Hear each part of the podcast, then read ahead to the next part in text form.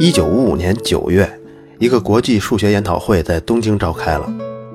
二战结束已经十年了，日本各方面都开始复苏了，科学研究也逐步和世界接轨。当时，日本的数学家们就联手撰写了一份报告。这份报告中收集了最近十几年来日本的科学家研究关注的三十六个问题，他们就准备在会上拿出来和大家讨论。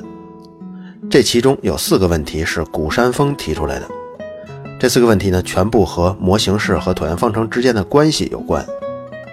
当时谷山峰和志村五郎最关心的就是，是不是每一个模型式都有一个椭圆方程和它一一对应呢？这个猜想如果可以证实，那么椭圆方程中无法解决的问题拿到模型式中，也许就有很好的答案了。这两个人是当时日本少有的在这方面钻研的数学家。他们一起奋斗了两年之后，做事儿一板一眼的志村五郎受邀去了普林斯顿高等研究院，之前爱因斯坦也在那儿嘛。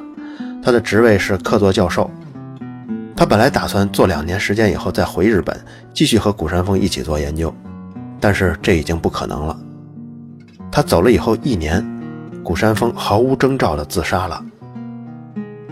BBC 曾经拍过一部费马他定理的纪录片，当时面对镜头的已经是八十岁的志村五郎了。他说，至今也想不通谷山峰为什么要自杀，事情太突然了。九月份的时候还收到了谷山峰的来信，没有看出一点不正常。十一月份他就出事了。谷山峰自杀的遗书这么写的，他写道：“直到昨天，我还没有决心自杀，但很多人想必注意到，近来我无论在体力方面还是心智方面都十分疲惫。至于我的自杀原因，我自己都不十分清楚，但它绝不是某件小事引起的，也不是出于特别的原因。我只能说，我陷入了对未来失去信心的心境中。”谷山峰呢，当时和铃木美佐子正处于热恋当中。他们俩计划年内结婚，所以信的后半截是写给他的未婚妻的。他说：“我想把唱片和玩具都留给铃木美佐子，假如他不会因为我把它留给他而生气的话。”谷山峰那一年刚刚三十一岁，几个星期以后又发生了一个悲剧，他的未婚妻铃木美佐子也自杀了。未婚妻的遗言写道：“我们曾经彼此承诺过，不管我们到哪儿，我们都永远不分开。”既然他去了，我也必须和他一起走。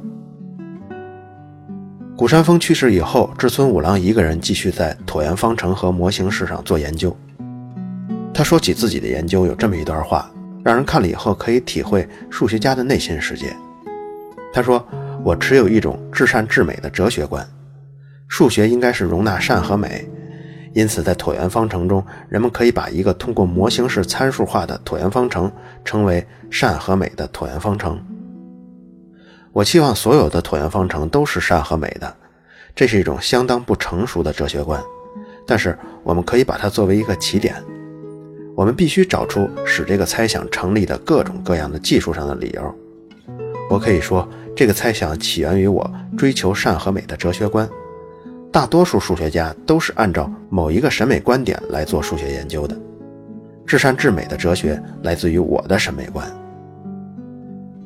虽然咱们不能明确理解志村五郎所说的至善至美具体指的是什么，但是读完这段话，至少能让咱们感觉到这个数学家有鲜明的哲学观点，而这个观点来自于他的审美观。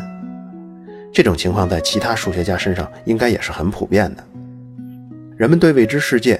要不就做点什么，要不就想点什么，具体怎么做，选择从哪些角度分析未知世界，其实这都依赖于他的三观。所以从这个角度来看，艺术家和科学家他是有相通之处的，他们都在用个人的哲学观探索前人没有涉足的领域，决定采用什么方式，完全凭他们的审美。古山志村猜想引起了很多数学家的兴趣。他们觉得，在两个跨度这么大的领域有这样紧密的联系，对帮助解决问题很有好处。在很多椭圆方程里困扰人们 n 多年的难题，如果放到模型式中，就可以很好的解决。但是，尽管数学家们发现了一个又一个的模型式可以对应到一个椭圆方程的问题上来，但是还是没有人可以证明所有的模型式都是如此的。这个猜想还需要一个严格的证明。当然。关于古山至村猜想的内容虽然轰动了整个数学界，但是在1984年之前，还没人知道这个东西和费马大定理有什么关系。直到那年的秋天，有一次国际会议，格哈德·弗莱在经过一段时间的研究之后发表了演讲。他认为，如果古山至村猜想可以证明，那么费马大定理就一并被证明了。他的逻辑是把费马大定理用反证法。他设定 a 的 n 次方加 b 的 n 次方等于 c 的 n 次方，由整数解。这个方程再代入到椭圆方程里，具体过程呢，咱们不在节目中细说。最终椭圆方程的样式是由两个系数，这个系数中是带 a 的 n 次方和 b 的 n 次方的。最后，如果这个带着复杂系数的椭圆方程假如存在正整数解的话，那么就说明费马大定理在 n 大于二时有正整数解。你看这个结论。它其实是与费马大定理矛盾的，所以它才叫反证法嘛。但怎么才能知道这个椭圆方程有没有解存在呢？那就是找它对应的模型式，看看有没有这样的模型式。如果找到了，就说明费马大定理是存在正整数解的，也就说明费马大定理的猜测是错的。如果找不到对应的模型式呢，那么就必须先解决另一个问题，才能证明费马大定理是正确的。那么这个问题就是要证明每一个椭圆方程都必定可以找到模型式。所以，当古山至尊猜想证明之时，就是费马大定理被证明之日。其实呢，那天发言上佛莱的阐述中还是有一个小小的逻辑错误，也就是说，解决谷山至村猜想和解决费马大定理这两件事儿，在他发表演讲的时候，并不是完全划等号的。但是，一年多后，里贝特补足了这个缺陷。证明了这两个东西是一回事儿。咱们这个故事最后一位英雄这会儿就要登场了，他就是安德鲁·怀尔斯。怀尔斯从二十多年前他在上小学的时候去镇子上的图书馆，第一次看到费马大定理就已经被吸引住了。他小时候去图书馆干的事儿呢，也跟很多数学家小时候是一样的，就是为了找一些好玩的数学题去解一解、算一算。对小怀尔斯来说，有些问题是可以轻松应付的。但是大部分还是不行，而费马大定理是那个时候小怀尔斯能看懂的少有的问题，可没想到这个问题竟然三百多年没人证明出来，所以这自然也成了他心里的惦记。在师从了约翰克兹之后，他在剑桥大学拿到了数学博士学位，之后他又远赴普林斯顿，他那个时候对椭圆方程的了解应该算得上是全世界数一数二的水平，正在他体力智力。还有知识的巅峰时期，他最熟悉的椭圆方程竟然和他从小的夙愿费马大定理这两个东西之间出现了紧密的联系，所以在他心中就生出了挡不住的欲望，就是这种要向费马大定理挑战的欲望。对于怀尔斯来说，这是必须要走下去的一步棋，可对其他的数学家就不是这样。比如怀尔斯的老师约翰克茨，他就说自己对于这个存在于费马大定理。和谷山至村猜想之间的联系是否能够产生其他有用的结论，很悲观。他认为这个猜想的证明难度实在太大，虽然问题很美妙，但真正证明它好像是不可能的。估计在他有生之年也不会看到它被证明出来了。你看，刚刚咱们还有感而发说了说数学家的哲学观来自于他们的审美，在这儿呢又体现出来了。怀尔斯认为最有价值的内容，在他的老师看起来。却因为困难太大、缺少吸引力而态度悲观，他的老师就不会花时间在这个猜想上，而怀尔斯却觉得吸引了他一生的费马大定理跟背后传奇的故事，现在终于和他最强的专业正面遇上了，所以英雄有用武之地肯定是要冲上去的。在二十世纪第一年，希尔伯特提出了二十三个数学问题的时候，就有人问过希尔伯特，为什么不试着自己证明费马大定理呢？希尔伯特回答：“在开始动手之前，他必须花三年的时间做深入细致的研究，而我没有这么多时间去浪费在一件注定失败的事情上。”怀尔斯要做费马大定理的证明也是这样的，他已经下定决心要花上十几年挑战这个证明了。但是之前他花了十八个月来了解所有跟费马大定理相关的背景资料，在这段时间里，他逐步放下了所有和证明工作无关的事儿。比如像没完没了的系里的会议啊，还有各地的学术会议啊，那个时候他没法推掉的只有给学生上课，但是他也尽量把除了讲课以外所有的事情，比如像作业呀、考试啊这些事儿，安排给自己的研究生去做。怀尔斯的研究都是在自己家阁楼上做的，那也就是他的书房，在这间屋子里没有电脑，做数论研究啊，用计算机顶多只能验证某一个具体结果，但是要证明一个逻辑，计算机在这方面是毫无用处的。所以怀尔斯的桌上是堆满了书跟草稿纸的。各位如果感兴趣，可以在微信公众号“卓老板聊科技”中回复本期的编号一百四十九，就可以看到怀尔斯的工作环境了。之后一年，他也摆脱了教学工作，这样他百分之百的精力都可以放在证明费马大定理上了。和其他数学家不同，他的研究是非常非常保密的。之所以保密呢，是他发现关于费马大定理的任何一件事情，在那几年都非常容易引起太多人的兴趣了。只要一点点进展，就会出现一大堆人参与其中。当你浸淫在这样的讨论气氛中的时候，随时都会被别人有价值的思考所打断，这样就中断了手中本来可以出成果的想法。这种干扰实在太多了，根本没有机会连续几年都集中精力。所以怀尔斯就决定采用隔绝外界干扰的方式做秘密的研究。当然，除了这个因素以外，想独揽数学桂冠这种想法还多少有那么一点他为了不让自己引起别的数学家的怀疑。还专门设计了一个障眼法。这障眼法怎么做的呢？就是他在关注谷山至村猜想之前，也就是大概1980年到1984年之间，这四年他潜心研究椭圆方程，已经积累下不少的科研成果了，只不过还没发表。这个时候正好赶上谷山至村来了，一下就把他吸引过去了。从前那些没发表的东西呢，也就压下去了，但现在正好用得着。那他呢，就把从前这些成果尽量分得散一些、短一些，然后每半年发表其中一部分。从外界来看，怀尔斯和其他平庸的数学家没什么区别，都是每隔一段时间发一篇含金量不是特别高的研究成果。这种策略非常成功，竟然把自己的老师约翰克茨都给瞒住了。约翰克茨在后来听说费马大定理被怀尔斯证明了，他在回想之前那八年时间。都说他一点都没有察觉怀尔斯在做费马大定理的研究。在这漫长的时间里，唯一知道怀尔斯干什么的，就是他的妻子纳达。怀尔斯刚刚开始挑战费马大定理的时候，正好也是他们刚刚结婚。两个人度蜜月的时候，怀尔斯第一次跟妻子说起了自己是在做什么。纳达也听说过费马大定理，不过他对这个猜想的传奇式的意义好像没有什么了解。之后嫁给了怀尔斯，就相当于他们的婚姻前八年是嫁给了费马大定理。怀尔斯的第一步突破来自于一种新的数学方法，叫做归纳法。当然，咱们在高中数学的时候都学过。归纳法的精髓就是先证明某个命题对第一个情形是对的，再假设如果该命题对任何一个情形都是对的，那么再证明一下它对下一个情形是对的。于是就可以证明它对无穷多的情形都是对的。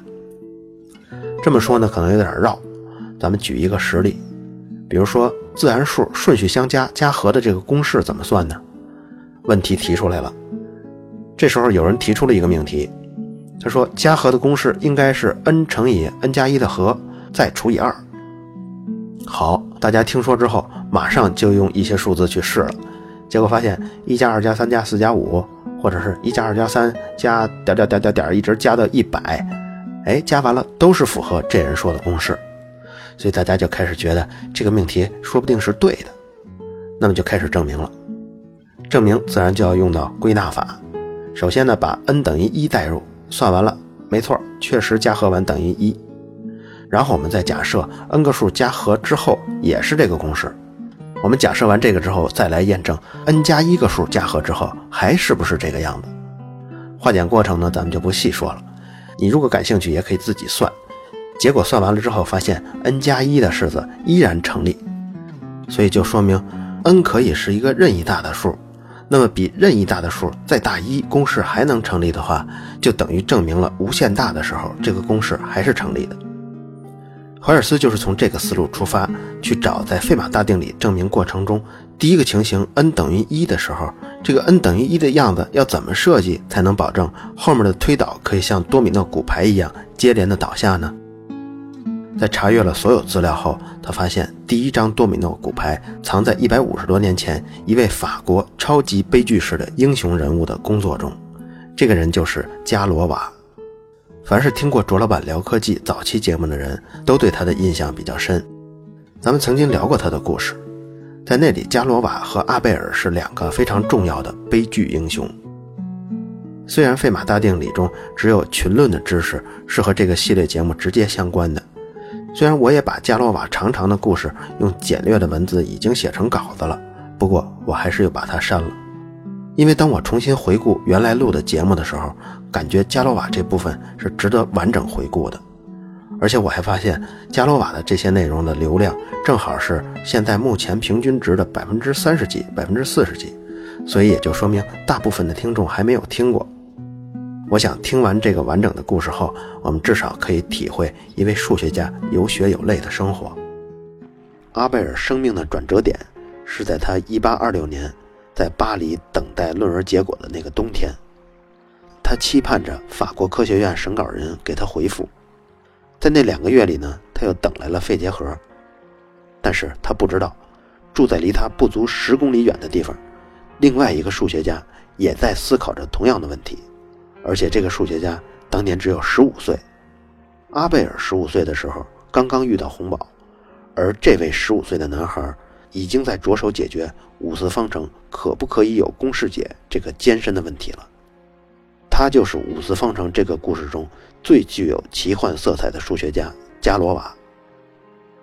加罗瓦上手处理五次方程的时候，才上中学第三年，他那时候就是一个典型的偏科生。你看，这也挺有规律的。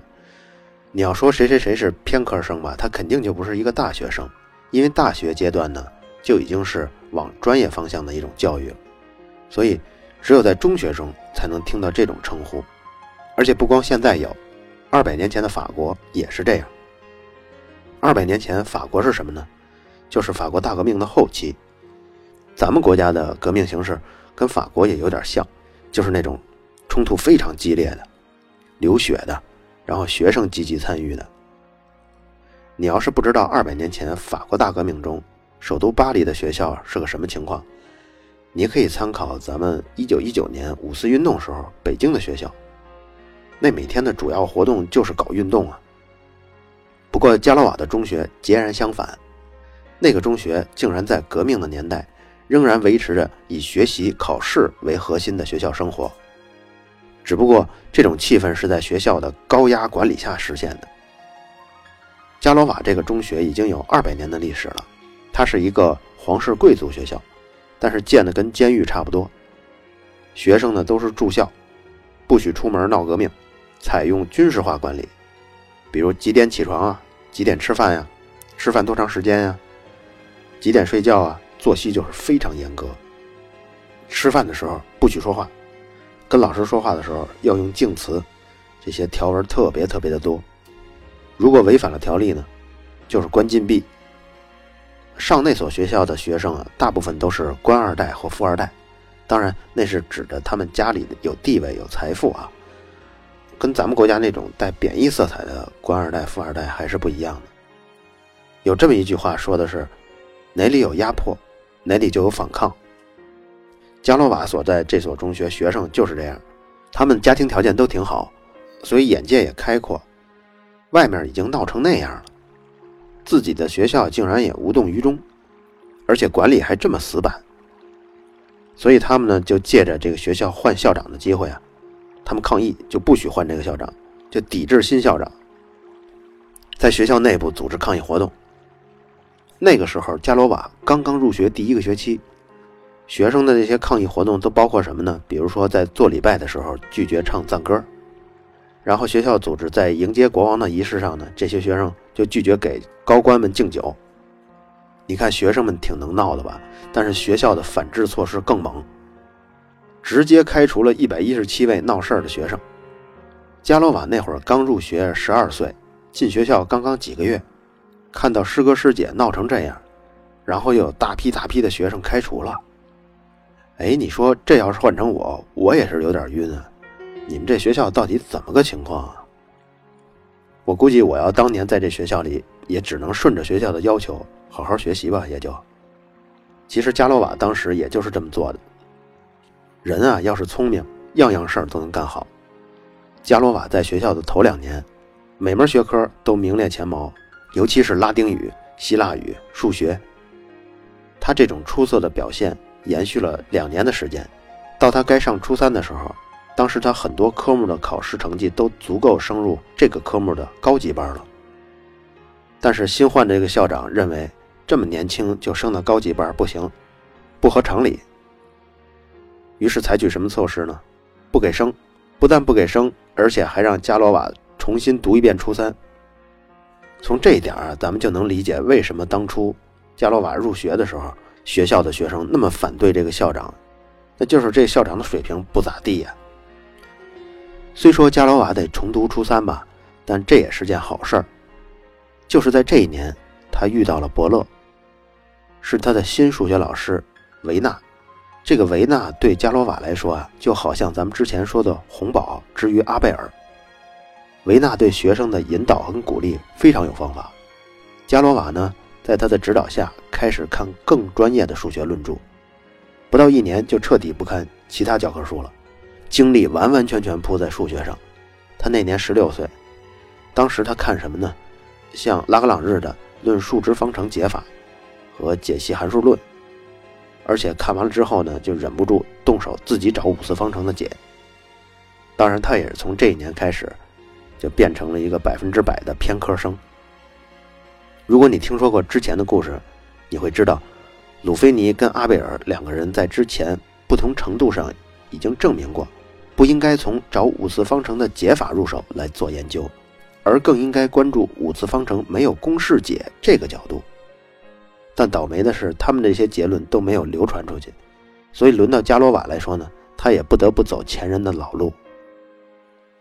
不过好在加罗瓦只用了几个月的时间就调整了方向，他也觉得好像应该考虑怎么证明五次方程没有公式解这个角度入手，然后才能继续往下研究。但他的情况呢，又跟鲁菲尼、跟阿贝尔又有不同。别忘了，他才是个高中生啊，他还需要考大学的。前面就说了，他是一个因为数学的兴趣成了一个典型的偏科生，所以呢，除了数学考试好以外，其他成绩都不好。十七岁的时候，加罗瓦申请的是巴黎综合技术学院，结果名落孙山，只好复读，继续跟那个监狱式的学校里再待一年。不过这一年，他选了高级的数学课。当时数学课的老师叫路易斯·理查德，一眼就发现了他这是一个天才。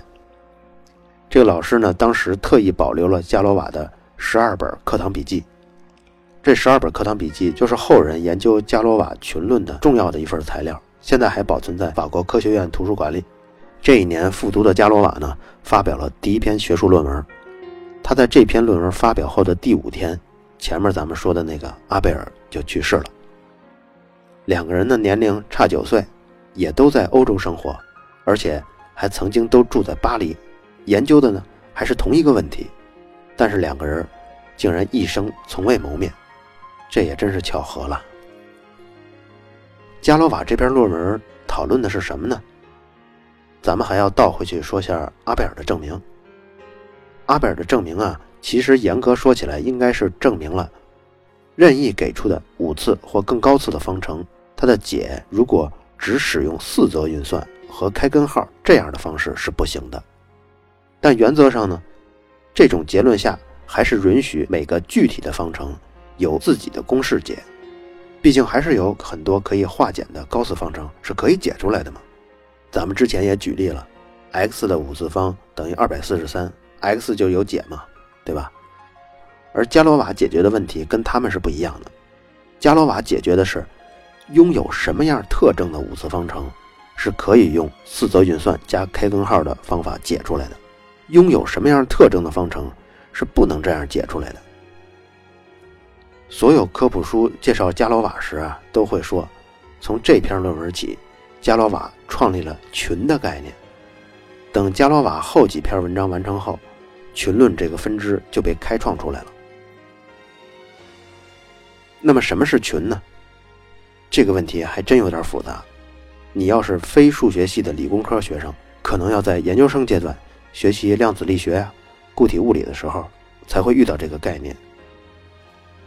我也花了一段时间，把伽罗瓦最终证明的这个结论，用最最最简单的语言给复述出来了。但是这个语言如果真的在数学系学生的眼中呢，就几乎全是错的。但是为了大家能理解呢。我还是把它在伽罗瓦故事的最后说出来。咱们先不说这些关于群论的一些基础知识，在下期节目中继续说伽罗瓦传奇的经历。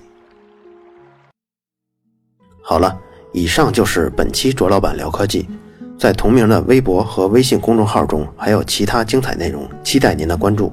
如果您对本期节目非常认可，也可以在收听界面的最下方为我打赏。